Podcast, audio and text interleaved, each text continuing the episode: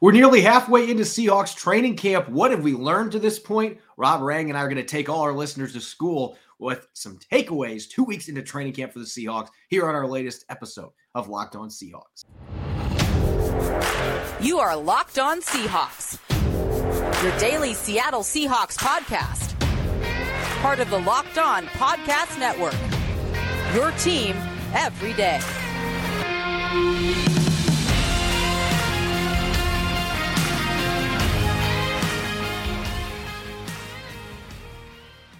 Greetings, 12. This is Corbin Smith, your host for Locked On Seahawks. Joining me for our Tuesday episode, my co-host in crime, Rob Rang. Thanks as always for making Locked On Seahawks your first listen five days a week, whether it's on Apple Podcasts, Google Podcasts, Spotify, or watching on YouTube five days a week. We greatly appreciate it. We're now two weeks into training camp. The Seahawks will have their ninth practice later this afternoon, an opportunity for the Seahawks to take another big step forward, particularly in their quarterback battle between Geno Smith and Drew Lock. What have we learned to this point? We're going to be breaking that down later in the episode, and we're going to have some extended Tell the Truth Tuesday musing. Is going to be looking back at the mock scrimmage from Saturday, a little bit more detail on what we saw at Lumen Field. Now for your lead story here on Locked On Seahawks. Heading into the 2022 season, Seattle's got pretty low expectations without Russell Wilson, without Bobby Wagner. A lot of rookies are going to be relied upon on both sides of the football, and it's looking more and more like that's going to be the case with what we've seen in the mock scrimmage as well as training camp practices. But Rob, if there is another reason to be a bit more optimistic about the trajectory of this franchise, you have to look no further than this 2020 draft class that's now coming into their third seasons, respectively. And we've talked about this group quite a bit. You know that Jordyn Brooks already has made himself a top 10, top 12 middle linebacker in the NFL, 184 tackles last year. Darrell Taylor flashed with six and a half sacks. Damien Lewis has been a starter both seasons he's been in the NFL. Last year took a little bit of a step back. DeeJay Dallas has been a really good special teams player. Freddie Swain has exceeded expectations as a sixth round pick. This is maybe the best overall draft class that John Schneider and Pete Carroll have had, really dating back to the 2012 group when you're looking in terms of depth. Not necessarily the star power of that group, not even close. You don't have future Hall of Famers in this draft class, at least at this point. But if there's a reason to think that this rebuild the Seahawks are taking part in could be hastened, this 2020 group looks like the main reason why, because going into year three, there's a lot of optimism revolving around this group. Yeah, it just feels like that 2020 draft class, Corbin, is really set to pop. Uh, I mean, as you talked about, Jordyn Brooks has already established himself as one of the bright young defensive stars in all of the NFL, coming off of last season, set a franchise record with tackles, and it was the the impact plays that he made there. I think really distanced distanced him from Bobby Wagner. Um, and then Darrell Taylor, of course. I mean, when he misses his entire rookie season, we see the six and a half sacks, and it felt like more than that a year ago. Feels like he is truly just scratching the surface of his potential. There, has been times when I, I thought that he was the best player on the field during training camp and during the mock game. There certainly were some of those flashes of that pass rush ability as well.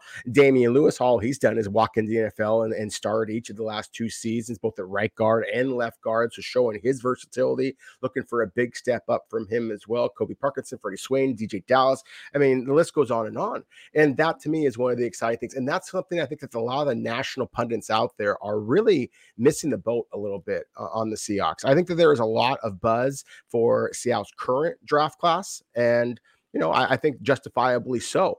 But that 2020 draft class, the one that so many people panned, as is often the case when it comes to Seattle and the NFL draft, uh, you know, it looks like it is going to put Seattle back up on that trajectory. And I think it's going to add a couple of wins to their to their season total this year. And perhaps you are going to see some Pro Bowlers emerge from that. I really think that Jordyn Brooks, Darrell Taylor, especially, are special kind of players, and really eager to see if we see that next step up from Damien Lewis, uh, as well as Colby Parkinson specifically if this draft class is going to become more nationally known, it is going to boil down to star power, as you just mentioned. Jordyn Brooks has yet to be a Pro Bowler or an All Pro. He did get an All Pro vote last year, so that's progress. He had a very good season, and he's only going into year number three. Bobby Wagner's gone. He's got the green dot in his helmet, and he's really taken a big step forward as a leader going into year three. He's been impressive just watching what he's done in the field and how teammates are responding to him. Not Bobby Wagner in that sense. You're not asking him to be. He's got his own personality, but he definitely has become a bit more vocal. He is a guy that's going to lead by example, and he's going to rack up tackles in bunches. So, Jordyn Brooks obviously is the most inclined player, in my opinion, in this group to be all pro. But I think Darrell Taylor in this defense, I've talked about what he looks like on the field right now around 255, 260 pounds tree trunks for legs. That's the big difference to me, Rob, looking at him now compared to last year. Last season, he looked like he was pretty lean. And this year, he's come to camp and, and he's made an emphasis on this, wearing short shorts. hey, crowd, look at my legs. Check out, I've been, I have not been missing leg day. And Darrell Taylor has been taking advantage of that increased strength in the padded practices. You can see him using that. He's he looks faster. He looks more comfortable. So he's the other player here that could really pop and maybe be an all pro caliber player as a ceiling. He's got that type of athleticism and pass rushing ability. And then the X factor is Damien Lewis because two years ago it looked like you've got a Pro Bowl guard. And then last year they switched into the left side and he had some issues with that adjustment, flipping sides, battled through multiple injuries. And so it wasn't a great sophomore season for him. But Pete Carroll mentioned this the other day, first press conference coming back from a five day absence with COVID, said that he's having a sophomore leap in his junior year. And if that's the case, if that ends up happening, that is big news for Seattle's offensive line. And there's not a lot of great guards in the NFL right now. That could present an opportunity for him to maybe be Pro Bowler. If you could get each of those three players to reach at least a Pro Bowl ceiling, then that is a very good draft class. And then we'd be remiss not to mention some of those mid-level guys, mid-round guys like Colby Parkinson who have the ability. He's just had injuries, but again, another really good training camp for him and he's noticeably bigger and stronger. He's got a chance to play quite a few snaps and that offense is going to have two tight ends in the field a lot. DeeJay Dallas has been running extremely well. He's versatile as a receiver. Even some of the late round guys like Alton Robinson have been pretty good in training camp so far. If you can get good production from those guys that were your fifth and sixth round picks, again, this draft class as a whole has better depth than any class really dating back to that 2012 group.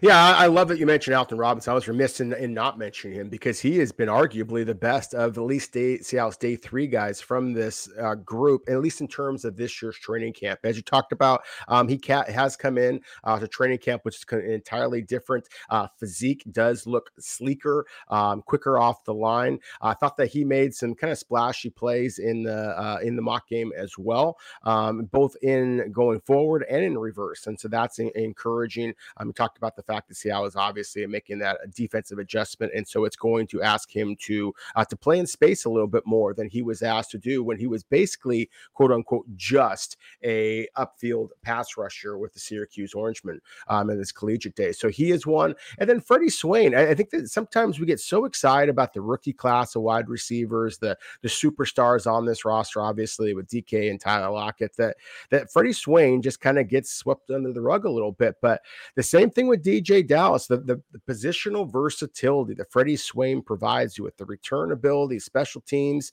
He just has that mindset. Uh, you know, he's a downfield blocker as well. Um, and then he brings a different element of just juice, of burst after the catch than most of Seattle's other wide receivers. Obviously, again, Tyler and DK are just different guys. And there's no question about Marquise Goodwin, the former Olympian, has that straight line speed as well. Bo Melton has it timed. Dareke Young has it timed, but not proven. But Freddie Swain has proven it. And so it'll be interesting to see if he is going to, again, just quote unquote, just be that that fourth, fifth, sixth wide receiver and be on the back end of Seattle's roster, or is he going to be able to continue his march up? Clearly, Seattle's hoping Dee Eskridge is going to be able to do that. But while Eskridge sits on the sideline, Freddie Swain might be swooping in and taking some of those opportunities. Yeah, the bottom line here is if they can get a little bit more production and development from those mid-round picks in this class. It, I think that it's a good thing when you're looking at the fact that all but one player from that draft class is still on the roster. Uh, Stephen Sullivan is the only one that is no longer on the team, and he's still in the league. Yep. So this overall has been a class that's had a bit more staying power in that regard. But really, what will set this group apart is if you can get a few stars to emerge in those early round picks, and some of your mid-round picks become valuable contributors as role players on special teams, offense, and defense. If you can find two or three guys that can do that to go with some Pro Bowl caliber players at the top, then this absolutely can be a group that hastens this rebuild and gets the Seahawks back into contention quickly. Up next, we haven't had all 22 to watch because, well, technically, mock games aren't on Game Pass or anything like that, but we have had an opportunity to revisit the mock scrimmage from Saturday.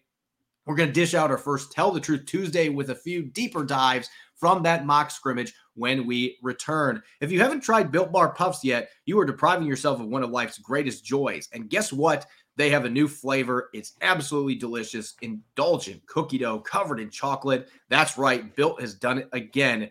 Cookie dough chunk puffs have a light and chewy texture, real cookie dough chunks, and of course, they're covered in 100% real chocolate. All the joys of eating cookie dough without the hassle of making it. Plus, it's healthy for you, just 160 calories and a whopping 15 grams of protein. Run to built.com to snag a box for you and the family. It'll be the perfect treat, or you can do what I do and find a really good hiding place and just hoard them for yourself. Like all built bars, the new cookie dough chunk puff is covered in 100% real chocolate. They're healthy, tasty, light, fluffy texture. So good. You're going to love the new cookie dough chunk puff. Go to built.com and use a promo code LOCK15 and get 15% off your order. Again, that's LOCK15 at built.com for 15% off your order. You're listening to the Tuesday edition of Locked On Seahawks. I'm your host, Corbin Smith. Joining me as always, my co-host in crime, Rob Rang. Thanks for making Locked On Seahawks your first listen five days a week. We greatly appreciate it. All right, Rob, it's time for our first Tell the Truth Tuesday of the season. We're going to be doing this all year long, a couple days after the game can have a chance to look back at the all 22 and really comb through some more detailed takeaways and observations from the game. We don't have all 22 film just yet. but we have a little bit thanks to the fans in the stands that decided to get their cell phones out. But uh, we don't have the luxury of watching all of that tape. But we did have an opportunity to revisit this mock scrimmage. And I think that the first big selling point that we need to make here, and you could really say this across the board, particularly in a mock game scrimmage, it's never as good as you think, and it's never as bad as you think. And that certainly applies to the quarterback position when we're talking about Drew Lock and Geno Smith's performance on Saturday. I think Drew Lock was easily the better quarterback of the two on this day. But when you go back and you watch some of the reps, you can certainly see some missed opportunities for Drew Lock uh, missed reads, missed throws. The throw downfield to Bo Melton, he talked about after the game, that was a huge miss that he really wanted back. Just a little more air under that. He could have had a 62 yard touchdown added to his stat line. So there were certainly some missed opportunities. And at the same time, for Geno Smith, barely completed 50% of his passes, but he had some much tougher throws that he was trying to complete. It just seemed like maybe it was the play design Maybe it was just receivers not creating separation like they were with Drew Lock. Whatever the case might be, you had two different offenses out there, and the one that Geno's running might be a bit more complex, you know, routes and uh, play design. And early in training camp and in the preseason, those type of plays might not be as crisp. So there's a lot of different things to consider here. That maybe it wasn't as bad for Geno as the stat line shows, and maybe Drew Lock wasn't quite as crisp as originally thought. I, I, thought that they both had a pretty solid effort. I, I did think that Drew Lock was as billed, the as expected. It was more accurate. Um, and uh, you know, I, I thought that uh, that Geno Smith, as you said, maybe that he didn't have the the poor performance that that basically a 50% completion rate and zero touchdown throws uh zero touchdown throws uh in, in that in the mock game might suggest. Um i i saw some some very intelligent passes. I i saw some very accurate passes. I, I saw some complex throws that uh you know I'll, I'll, that I thought made it a little bit more difficult to evaluate him in true in terms of apples to apples comparison with some of the throws that I saw Drew Lock make. But at the same time, I also like that Drew Lock put himself in position to make some of those throws. That that he recognized that he had to get the ball out quickly. Um, that he did in his first two opportunities with Seattle's number one offense, going up against number one defense, just marches right down the field and scores two touchdowns. I mean, that's what you're looking for. Uh, you know, and and the the precision, the, the ball placement from from Drew Lock that's something I've, I've talked about basically going back to when he was drafted by the Denver Broncos out of Missouri. I just thought that this guy has the accuracy that you expect from a starting caliber quarterback. He doesn't always have the decision making, as we've discussed, but I I was encouraged by Drew Lock's decision making in this mock game, um, and he's kind of going back to it. I, I think that from the very get go, when when Drew Lock was put on the field, uh, you know, his very first completion was basically an easy, quick uh, out, a quick out to Tyler Lockett. I mean, it's like taking candy from a baby. But the way that he distributed the ball, he goes to his tight end Noah Fant on his first third down for another easy completion. The the throw to DK Metcalf, kind of a sidearm little, almost no look pass, Patrick Mahomes like. Look it up on YouTube, as you mentioned, Corbin. Some of our uh, fans out there and our listeners, hopefully, um, have, have put some things on YouTube. You can see this throw, and it is a precise pass that Metcalf, I think, was surprised by it, had to kind of double clutch it. But it, there were some beautiful throws out there. Uh, the, the touchdown to, to Cody Thompson. Um, I'll talk about this a little bit later because I thought that there were some splashy plays from Seattle's defensive backs as well. Um, but the the the willingness to throw a fade into the end zone. Um, that was something obviously that Russell Wilson struggled with long uh, for a long time in, in, Seattle. So it was encouraging to see Drew Lock kind of take advantage of what he does well with the touch and the ball placement. Cody Thompson making a good play there to get that touchdown for him. Uh, you know, there was some other throws. There was one on a third down where he went deep, uh, and, and I just like the willingness to be aggressive, but at the same time not be brazen, not not be kind of crazy and rolling the dice too often. So I thought that Drew Lock did a really nice job of kind of of balancing himself with by being aggressive and yet not being um, reckless with the football. And that to me is the best way for Drew Lock to wind up being the starting quarterback, which is obviously his goal. And I mentioned this on the post game show. The two plays that really jumped out to me to Drew Lock, the, the seam throw to Metcalf, as you mentioned, and a lot of people on Twitter I know that there are a lot of people that are upset about Russell Wilson no longer being here. I was not bashing Russell Wilson with my comment. I was speaking to the offensive scheme. How many times did we see throws down the seam? And I don't think this was all Russ. It's just the way that the offense operated. And I'm with you. I tweeted it. I think DK was surprised because that throw just hasn't been made very often to him in the three years he's been here. And for Lock to sling that thing in there the way he did between the slot corner and the oncoming safety, it was a beautiful throw. The other one that really jumped out was when Metcalf and Lockett were running verticals downfield, and you could tell that Lock was like, I want to throw this ball, I want to throw this ball, but he realized there are two defenders deep. They've got this covered. He pump faked and then dropped it off to Ken Walker the third, picks up three yards. Might not seem like a big deal. But second and seven is better than second and 10 or a turnover, throwing an interception, which might have happened if he launched that ball downfield. Those kind of plays are really encouraging to me because it shows he's balancing the gunslinger mentality with making smart decisions with the football. Now, can he do it consistently? That's the next step there. On the offensive line, a couple quick observations. We didn't really have a chance, you know, in the game, it's tough to really watch the line closely, but going back and seeing some plays, you and I mentioned this before the show. I do have some concerns about the snaps from Austin Blythe. Uh, there were a lot of really low snaps, and that has been an issue at camp practices as well. So they're going to have to clean that up. And Charles Cross, no pressures allowed in his first game action for the Seahawks. Some issues maybe in the run game that are going to need to be cleaned up as expected, but he looked as advertised in pass protection, not giving up any pressure, very light on his feet, living up to his nickname, sweet feet out there just looked like the number nine overall pick going up against Uchenna Nwosu and Boye Mafe. Yeah, those are the two offensive linemen that I really wanted to talk about as well. Um, again, I just thought it was a, a very nice debut for Charles Cross. He didn't play that much. They, they mo- rotated in the other uh, two tackles, um, you know, but at the same time, I still was very encouraged by what I saw from Charles Cross. So a good start from him.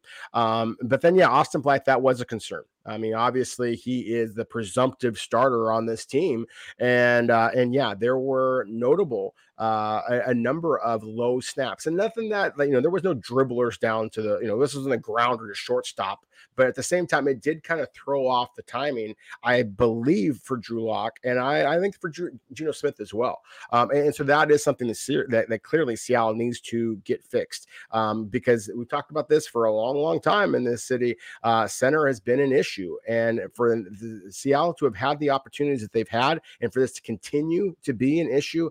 Um, I, I think is something that we need to be talking about. Let's go to the defensive side of the football real quick. And I really dove in on Tariq Woolen and Coby Bryant, the way that they played in this mock scrimmage. But I want to stay in the secondary real quick. because you didn't have Sidney Jones out there. He's dealing with a concussion. He's had a very good training camp. He's done nothing to lose the starting job at left cornerback, but you could really see the depth on display at this position, in particular, the two rookies and Mike Jackson. I'm going to keep throwing this name out because until Tre Brown gets back on the field, Mike Jackson has an opportunity here. There is a door that is open for him to make this team. And when you're a fringe player like that, who has not played very many games in the NFL, has mostly been on the practice squad. Last year, he played in one game for the Seahawks, played well in that game, had two pass breakups against the Detroit Lions, but he just doesn't have a lot of experience. When you're a player like that, you have no margin for error. And yet, to this point, it feels like he really hasn't made any significant errors in practice. He's been consistently coming up and blowing up screen plays and jet sweeps. He's been covering deep balls extremely well. He's been getting his hands on the football when he has opportunities.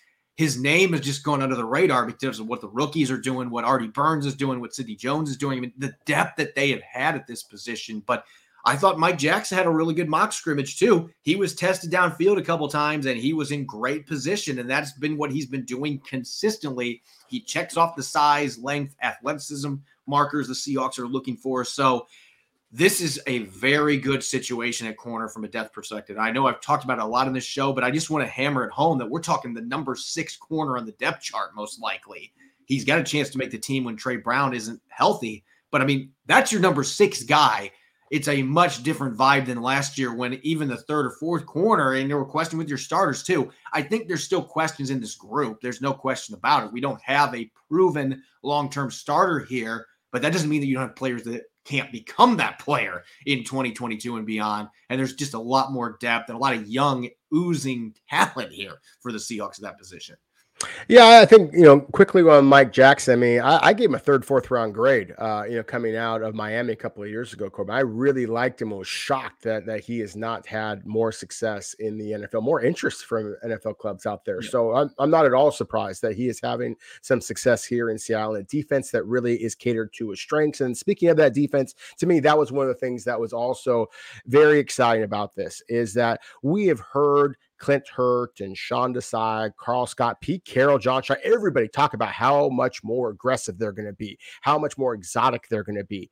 And it was exciting to see. Some of the reasons why Seattle's offense had struggles is because Seattle's defense brought it. Not only are they fast, they're physical, and they were exotic for a mock game. So to me, that is encouraging, is they weren't just kind of giving some little soft toss batting practice reps to these two quarterbacks. They were giving them legitimate competition. And it was good to see Seattle's young defense coming together, as well as giving the offense some lumps that they'd have to come back, come back and, and prove that they are going to be ready to hit the Denver Broncos hard when the NFL season begins. And a couple of those blitzes led to sacks. And, and I'm putting this in air quotes that you know, sacks in a mock scrimmage, they're not actually tackling the quarterback. They blow the whistle early. You can't hit Mr. Red Jersey, but they were able to create quick pressures. And Poona Ford got a sack on a third down on Geno Smith. Then he had another one where Aaron Donkor, by the way, Aaron Donkor looked great the other day. He uh, he's been a guy that uh, has been pretty quiet most of camp, but then when the pads came on, he's kind of started to show up a little bit, rushing off the edge. And he was able to get in there and get a sack. And so the aggressiveness, bringing five plus rushers, they were doing that a lot in this. And I expect that's what we're going to be seeing from the Seahawks. They're going to find different ways to do it, though, than what we've seen in the past. Going to be more exotic scheme wise, mixing in personnel packages. We're already seeing that even in the mock scrimmage. So I can't wait to see what it looks like in a real game when they open up their full toolbox to show the world what they're going to do defensively.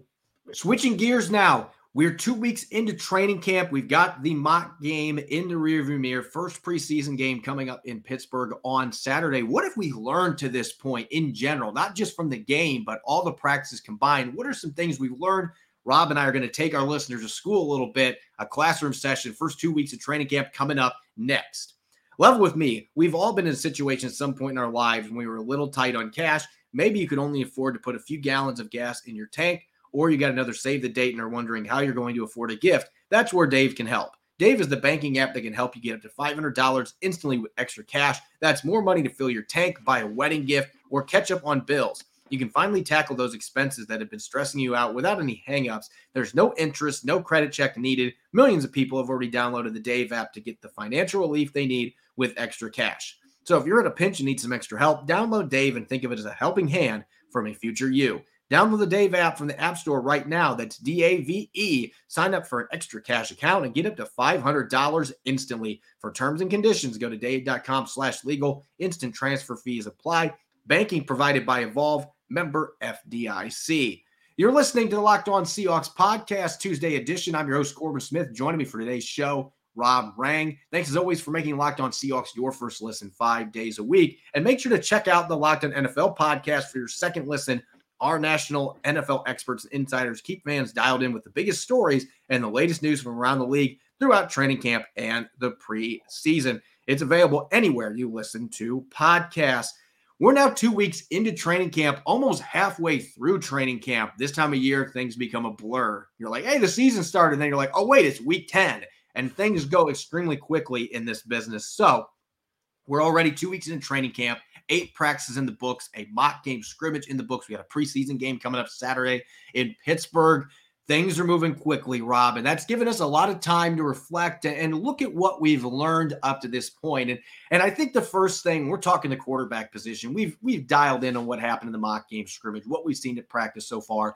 I think the only thing that is a certainty right now is that there's going to be uncertainty here for quite some time. I don't think, and a lot of it's going to be probably by design, but I don't think we will know who is starting at quarterback until a week or less before they're playing against Russell Wilson and the Broncos. And maybe some of it just gamesmanship, uh, but I think some of it's also just the fact that they don't know right now who the starter is. And it's truly still a very level playing field. It seems like it's going to be hard pressed for them to name a starter out of training camp, and it's going to take more time.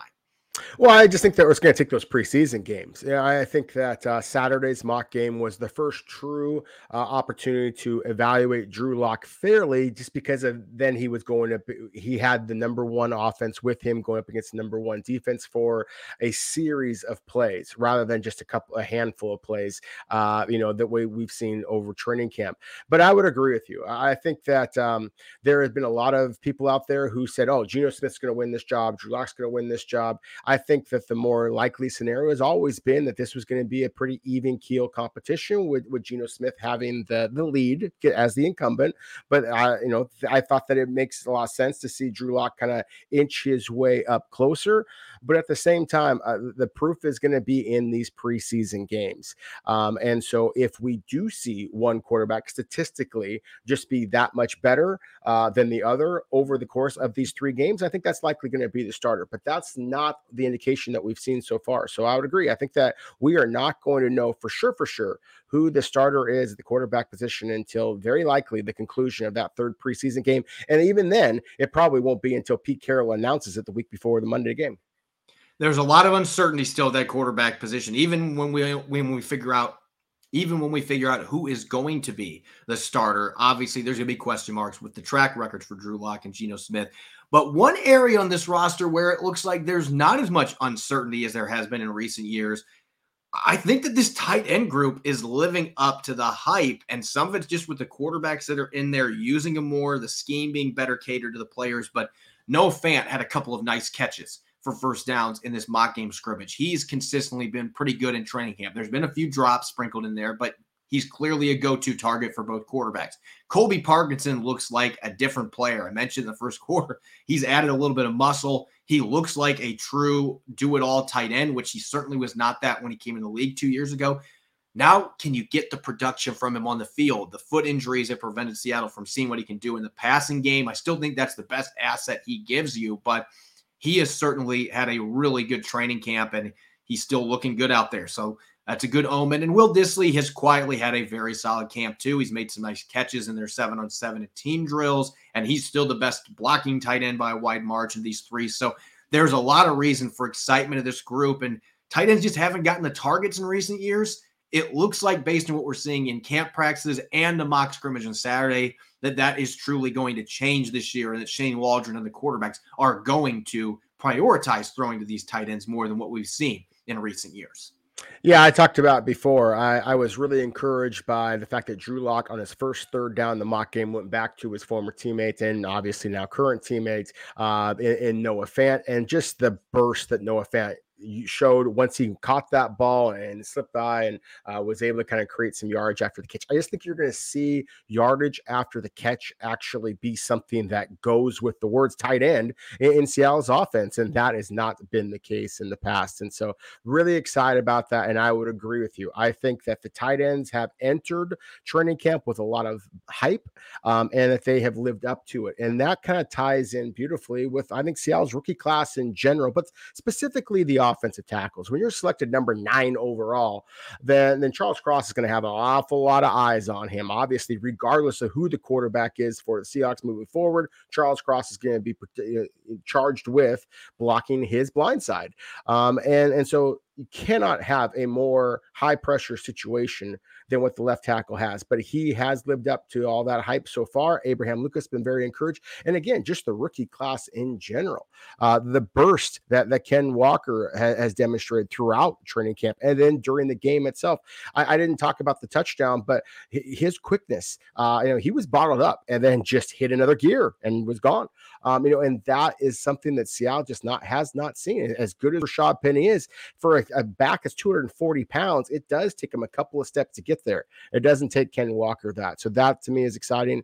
And the rookie corners, oh my goodness, you can just kind of talk about them all day long. So again, to me, that is one of the most encouraging things about this entire training camp experience, Corbin, is that I think there's a lot of people out there, a lot of naysayers who are saying, oh, John Schneider and the Seahawks, they, they can't draft the way they used to. They're they're relying, they're still living off their 2012 class. Well, as we broke down, in the 2020 class is pretty damn good. And I think this class is going to be even better. Yeah, that's certainly an area of optimism. This rookie class as a whole has passed the eye test so far. Now we'll see what they look like when they play other competition, the Pittsburgh Steelers on Saturday, and we get another preseason game coming up middle of next week too. And that's what's crazy about the preseason. They knock these games out pretty quickly. So going to get a lot of competition playing against other teams coming up soon. I'm going to go to a little bit more of a negative here on the defensive side of the football. Something we've learned to this point with Jordyn Brooks being out for a few days now. He was back in Sunday's walkthrough, so it looks like he's going to be fine. He had a tweaked hamstring. That's good news for the Seahawks. You're going to have Jordyn Brooks out there next to Cody Barton. You got to feel pretty good about your starting linebackers.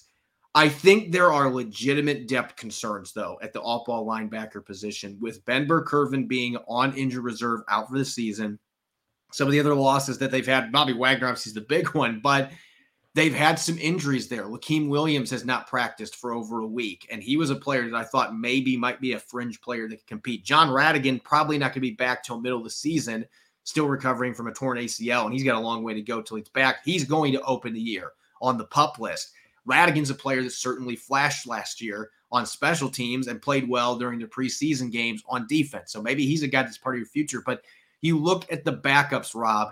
I think that Iggy Iyiegbuniwe, and they're calling him Iggy now, but I think that Iggy is a solid you know, rotational player. He can play special teams really well. We haven't seen defensive snaps from him, though. He's played less than 50 snaps on defense his entire NFL career. I thought he looked okay the other day. I have some questions about his ability to diagnose runs, and maybe he just hasn't had enough experience in that regard in the NFL level, but there was definitely a drop off there when you didn't have Jordyn Brooks in the field as expected, but it was a little bit more stark than what I was anticipating. Tanner Muse is a good special teams guy, but he's a former safety, and I don't know that that transition to linebacker, there's a lot that he's still trying to learn playing that position. Levi Jones out of NC State, he's an undrafted rookie with a lot of talent, a lot of athletic ability, but he's undrafted. He's raw. There's a lot of things that he's got to work on in his game so I just think you look at that linebacker group as a whole right now on the defensive side of the football from depth perspective, that is easily the group to me. There is the biggest question mark. If you do have an injury to Cody Barton or God forbid Jordyn Brooks, you know, you're going to have Iyiegbuniwe, you're going to have Muse, maybe Nick Bellore, who's an insurance option at this point, you know, nothing more, nothing less.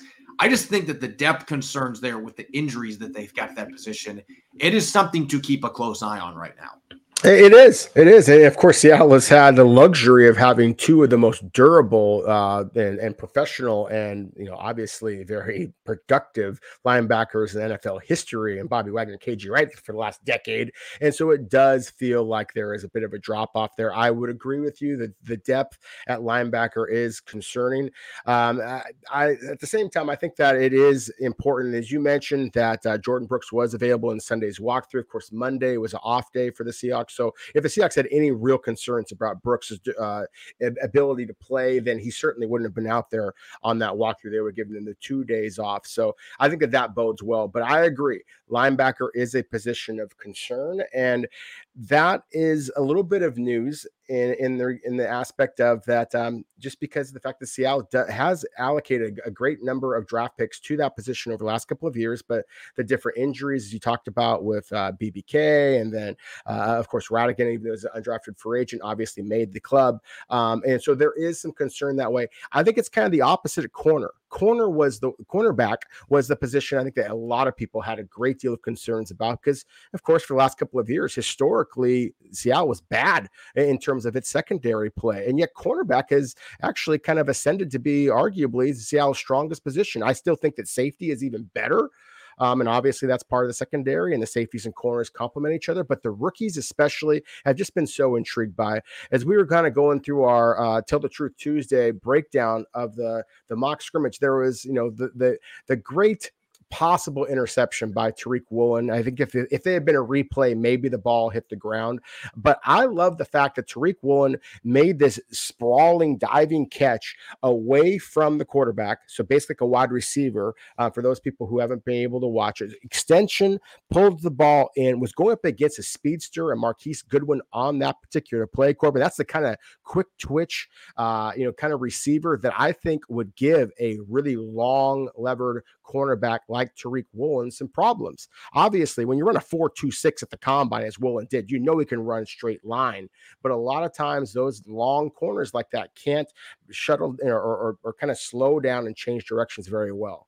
Um, and so that's a very challenging receiver for a guy like Woolen to go up against and to be able to make that play, to be able to tip the ball. Of course, Cody Thompson made the play to get the touchdown in the mock game, but still, to again a very different player in Cody Thompson, 6'2, 215 pounds, kind of a guy guy's going to body up, and Tariq Woolen match the physicality there as well. And we know we've been you know lauding Coby Bryant all training camp long. So uh, all the veterans that we talked about, we, have seen flashes from Mike Jackson, from Sidney Jones, from Artie Burns, et cetera, et cetera. But those two rookie cornerbacks, I think, are some something I definitely have learned through training camp that I've been very impressed with Seattle at that spot.